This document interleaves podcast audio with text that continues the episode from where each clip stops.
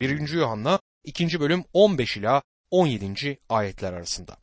Dünyayı da dünyaya ait şeyleri de sevmeyin. Dünyayı sevenin babaya sevgisi yoktur. Çünkü dünyaya ait olan her şey, benliğin tutkuları, gözün tutkuları, maddi yaşamın verdiği gurur babadan değil dünyadandır. Dünyada dünyasal tutkularda geçer ama Tanrı'nın isteğini yerine getiren sonsuza dek yaşar. Günümüzde büyük bir günah içinde yaşamadıklarını söyleyen pek çok kişi var. Hayır ben bu günahları işlemem. Bazı insanların yaşadığı ya da davrandığı gibi davranmam derler. Doktor Champel Morgan onlar gibi yaşamayı ister miydiniz diye sorar.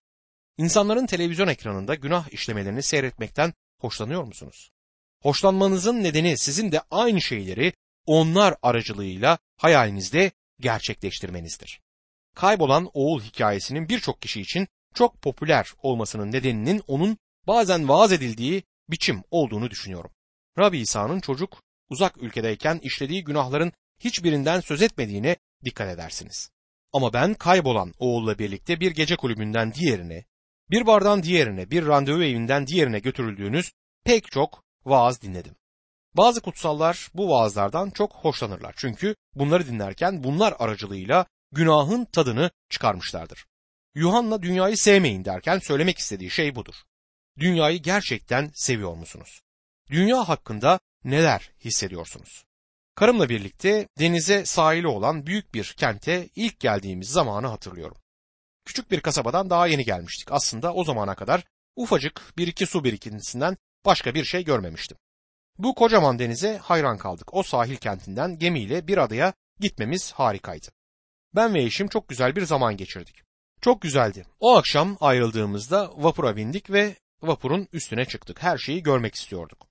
Seyrederken ada solmaya başladı ve müzik kesildi. Karıma hayatımın en güzel günlerinden birini yaşadım. Her anından zevk aldım ama eğer şimdi bu ada batsa bir damla bile gözyaşım akmaz çünkü burada olan hiçbir şeyi sevmiyorum dedim. Sonra da umarım dünya hakkındaki tutumum her zaman böyle olur diye ekledim. Sevgili dostum, senin dünya hakkındaki tutumun nedir? Hristiyan dostum, Rabbin kiliseyi göğe alması için gelmesini gerçekten özlemle bekliyor musun? Bu harikadır ama size bazı sorular sormak istiyorum. Bu dünyadan ayrıldığınızda ona çok dalmış olduğunuz için ağlayacak mısınız? Bir işe, bir mesleğe, bir eve ya da bir kulübe ya da dünyasal bir kiliseye çok mu bağlandınız? Her şey değişeceği için gitme konusunda isteksiz mi olacaksınız? Simon Petrus kayıp dünyayı şu şekilde tanımlamaktadır. 2. Petrus 2. bölüm 15 ve 16. ayetlerde. Haksızlıkla elde ettiği kazancı seven Beor oğlu Balam'ın yolunu tutarak doğru yolu bırakıp saptılar. Balam işlediği suçtan ötürü azarlandı. Konuşamayan eşek insan diliyle konuşarak bu peygamberin çılgınlığına engel oldu. Bu kayıp dünyanın bir resmidir. Siz Tanrı çocuğu olarak bu resmin içinde misiniz? Mesih'i tanımadan önce bizler havadaki hükümranlığın egemenine yani şeytana göre yaşamaktaydık. Bizlere enerjiyi veren o zaman şeytandı. Hem Tanrı'ya ve hem de Mammon'a kulluk edemeyiz. Kime teslim olursak o bizim efendimizdir. Hristiyanın bile kime hizmet edeceğini seçmesi gerekir.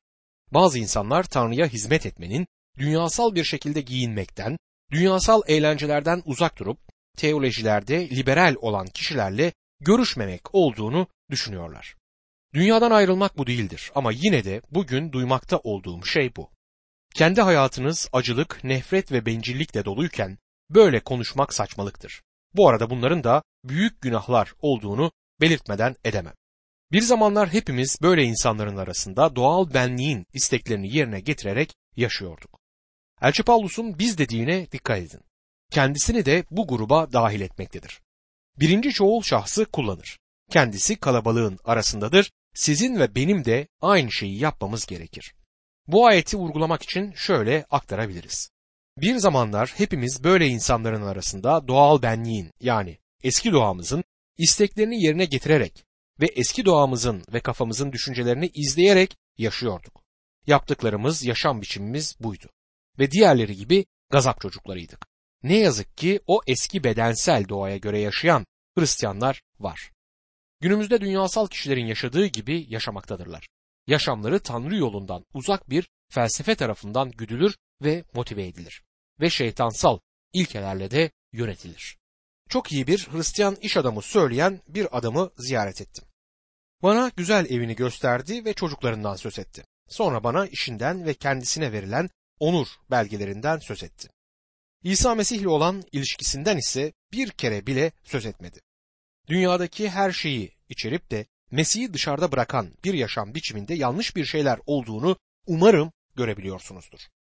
Efeslerin ikinci bölümünde Paulus kilisenin ve bütün inanların geçmişi, şimdisi ve geleceğinin bir tanımını yapar. Amerika'da bazı evlerin önünde geleceğiniz okunur diye bir levha görmek olağandır. Genelde büyük zenginlikleri elde edeceğinizi söylerler. Beni eğlendiren şey de bu tür yerlerin genelde şehrin fakir mahallelerinde oluşudur. Kendileri doğru dürüst bir hayat kuramazlar ama başkalarına çok zengin olacaklarını söylerler. Hristiyanların bu tür kişilere gitmeye ihtiyacı yoktur. Tanrı bizlere geçmişi ve şimdiyi olduğu gibi geleceği de zaten vahyetmektedir. Efesler 2. bölüm 4 ila 8. ayetler arasında ama merhameti bol olan Tanrı bizi çok sevdiği için suçlarımızdan ötürü ölü olduğumuz halde bizi Mesih'le birlikte yaşama kavuşturdu. Onun lütfuyla kurtuldunuz. Tanrı bizi Mesih İsa'da Mesih'le birlikte diriltip göksel yerlerde oturttu. Bunu Mesih İsa'da bize gösterdiği iyilikle lütfunun sonsuz zenginliğini gelecek çağlarda sergilemek için yaptı. İman yoluyla lütufla kurtuldunuz. Bu sizin başarınız değil, Tanrı'nın armağanıdır yazar.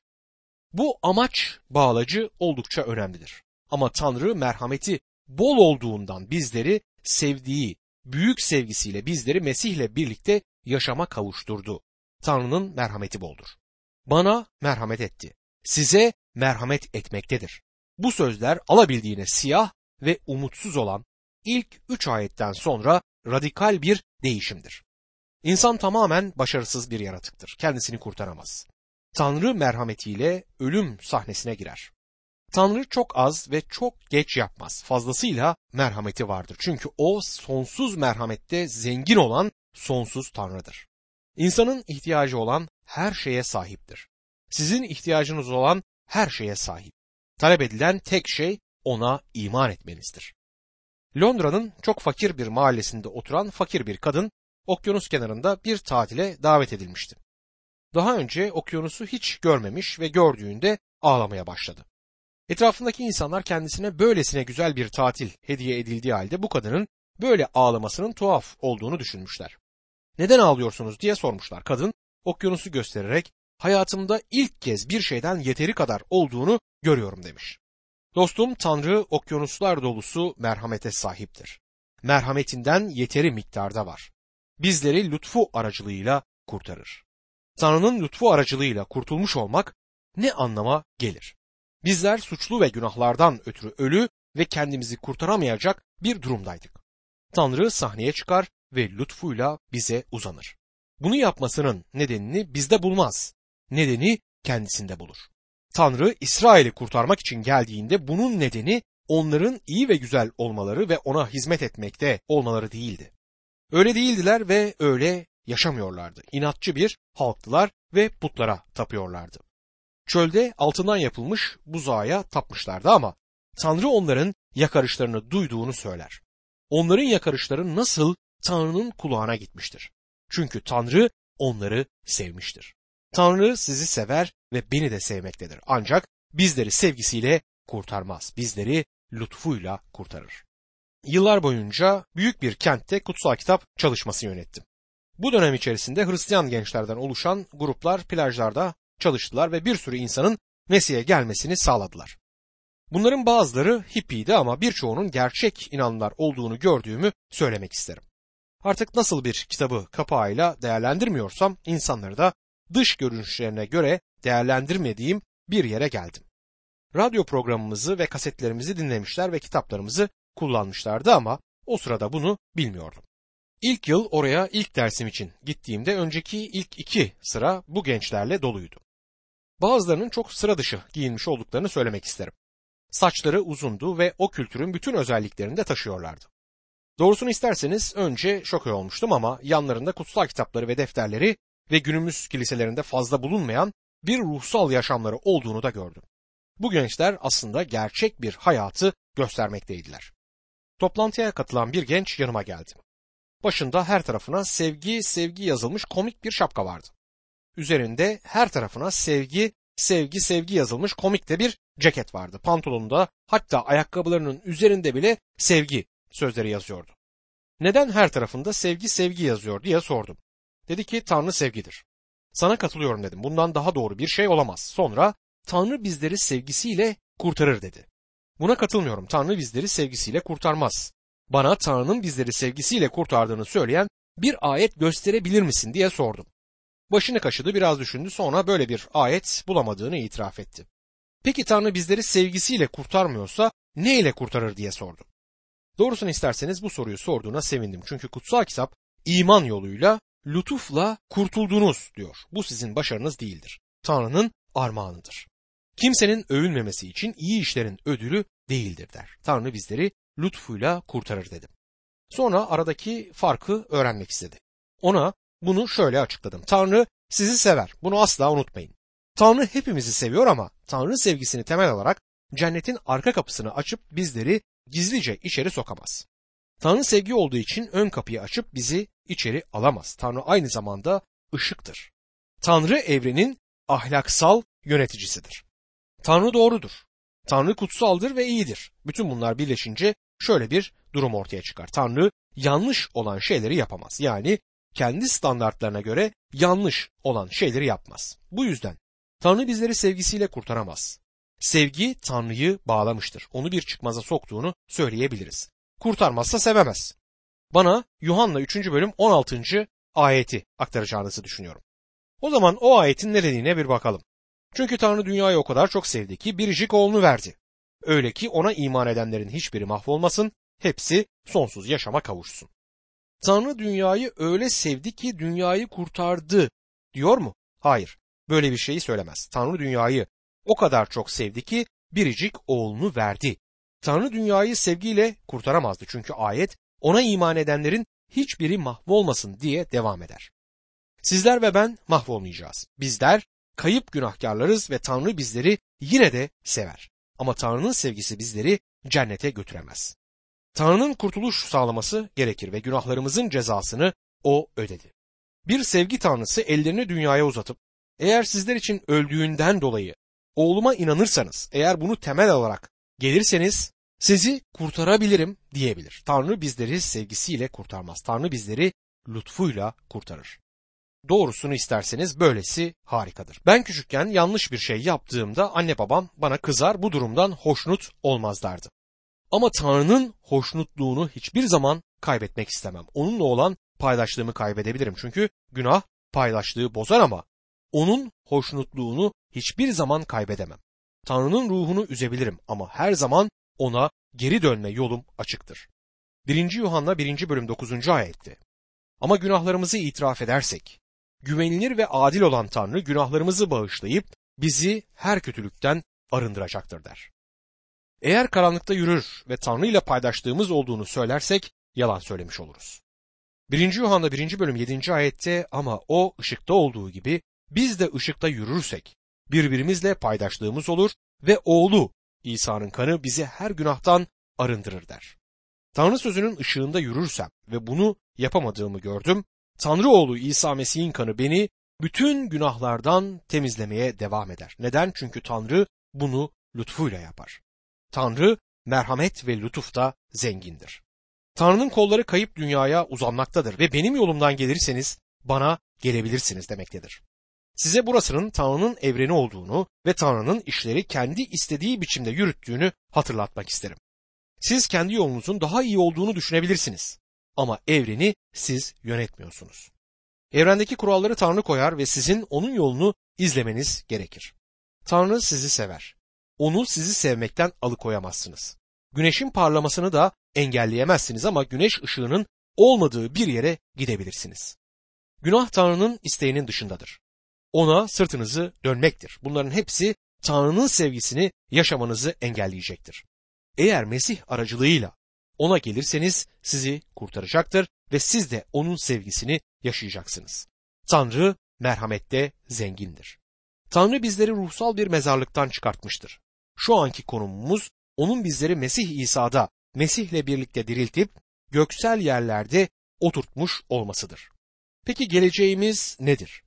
Efesliler 2. bölüm 7. ayette bunu Mesih İsa'da bize gösterdiği iyilikle, lütfunun sonsuz zenginliğini gelecek çağlarda sergilemek için yaptı der. Bir gün ben bir sergide sergileneceğim. Melekler yanımdan geçip şu adamı görüyor musunuz? O adam kayıptı ve kurtulmaya değmeyen biriydi ama bugün cennette kurtulmuş ve buraya getirilmiş olmasının nedeni sadece Tanrı'nın lütfu ve şefkatidir diyecekler. Bu sonsuza dek Tanrı'nın övgüsünü gösterecektir. Ben bundan hiçbir pay almayacağım ama ben orada olacağım. Ve bu da benim için yeterli olacaktır. Beni kurtardığından ötürü meleklerle birlikte Tanrı'ya övgü ilahileri yükselteceğim. Bu bilebildiğim kadarıyla bekleyeceğimiz en harika şeydir. Bu lütuf aracılığıyla gerçekleşen bir olay. Benim gibi sefil birini kurtaran hayret verici bir lütuftan bahsediyorum. Efesliler 2. bölüm 8 ve 9. ayetlerde iman yoluyla lütufla kurtuldunuz. Bu sizin başarınız değil, Tanrı'nın armağanıdır. Kimsenin övünmemesi için iyi işlerin ödülü değildir der. Burada inanlının geçmişi, şimdiki zamanı ve geleceğinden söz eden bu bölümü sona erdiren harikulade bir ayeti görüyoruz. Bizler suçlar ve günahlarımızda ölüydük. Tanrı bizleri lütfuyla kurtardı. Şimdi bizleri Mesih'le birlikte göksel yerlere çıkarttı ve bir gün cennette Tanrı'nın lütfunu sergileyeceğiz. Bunların hiçbiri bizim herhangi bir erdemimize bağlı değildir. Çünkü lütufla kurtuldunuz. Bu cümle bunun çok özel bir şey olduğunu gösterir. Büyük bir vurgu vardır Tanrı'nın lütfu. Bu değersiz olan ve bunu hak etmeyen kişilere verilen kayradır. Lütfen çıkıp da kurtulmayı umuyorum demeyin. Eğer Mesih'e iman ettiyseniz kurtuldum diyebilirsiniz. Birisi çıkıp böyle bir şey söyleme cesaretini gösteremem çünkü geleceğin neler getireceğini bilmiyorum diyebilir. Dostum kurtuluşunuz kendi sadakatinize değil Tanrı'nın lütfuna bağlıdır. Filipeliler 1. bölüm 6. ayette sizde iyi bir işe başlamış olan Tanrı'nın bunu Mesih İsa'nın gününe dek bitireceğine güvenim var der. Eğer Tanrı'nın çocuklarından biriyseniz ondan uzaklaşabilirsiniz ama her zaman sizi kendisine döndürmek için bir yol bulacaktır. Çünkü siz sadece ve sadece onun lütfuyla kurtuldunuz. Bitmiş bir kurtuluştan bahsediyorum. Mesih'in sizin için yapmış olduklarını ve kutsal ruhun sizi Mesih'e yönelttiği ve sizin de Tanrı sözüne inanıp ona güvendiğinizi temel alarak kurtuldum diyebileceğinizi söylüyorum. Bu bir umarım kurtuluşu ya da deneyeceğim kurtuluşu değildir. Bu sizin imanınızla değil, Tanrı'nın lütfu, iman aracılığıyla gerçekleşen bir kurtuluşun sonucudur. Tanrı'nın bir armağanıdır. Tanrı'nın lütfundan teolojik olarak hak edilmeyen kayrı olarak söz edilir. Ben bundan hareket halindeki sevgi olarak söz etmeyi severim. Bana teoloji öğreten öğretmenlerimden biri Efesliler mektubuna doktrinsel açıdan Bakış adlı kitabında şu önemli bildiride bulundu. Tanrı'nın günahkarlara karşı merhametli sevgisiyle şimdi onlara İsa Mesih'te sunulan lütuf arasında kesin bir ayrım yapılması uygundur.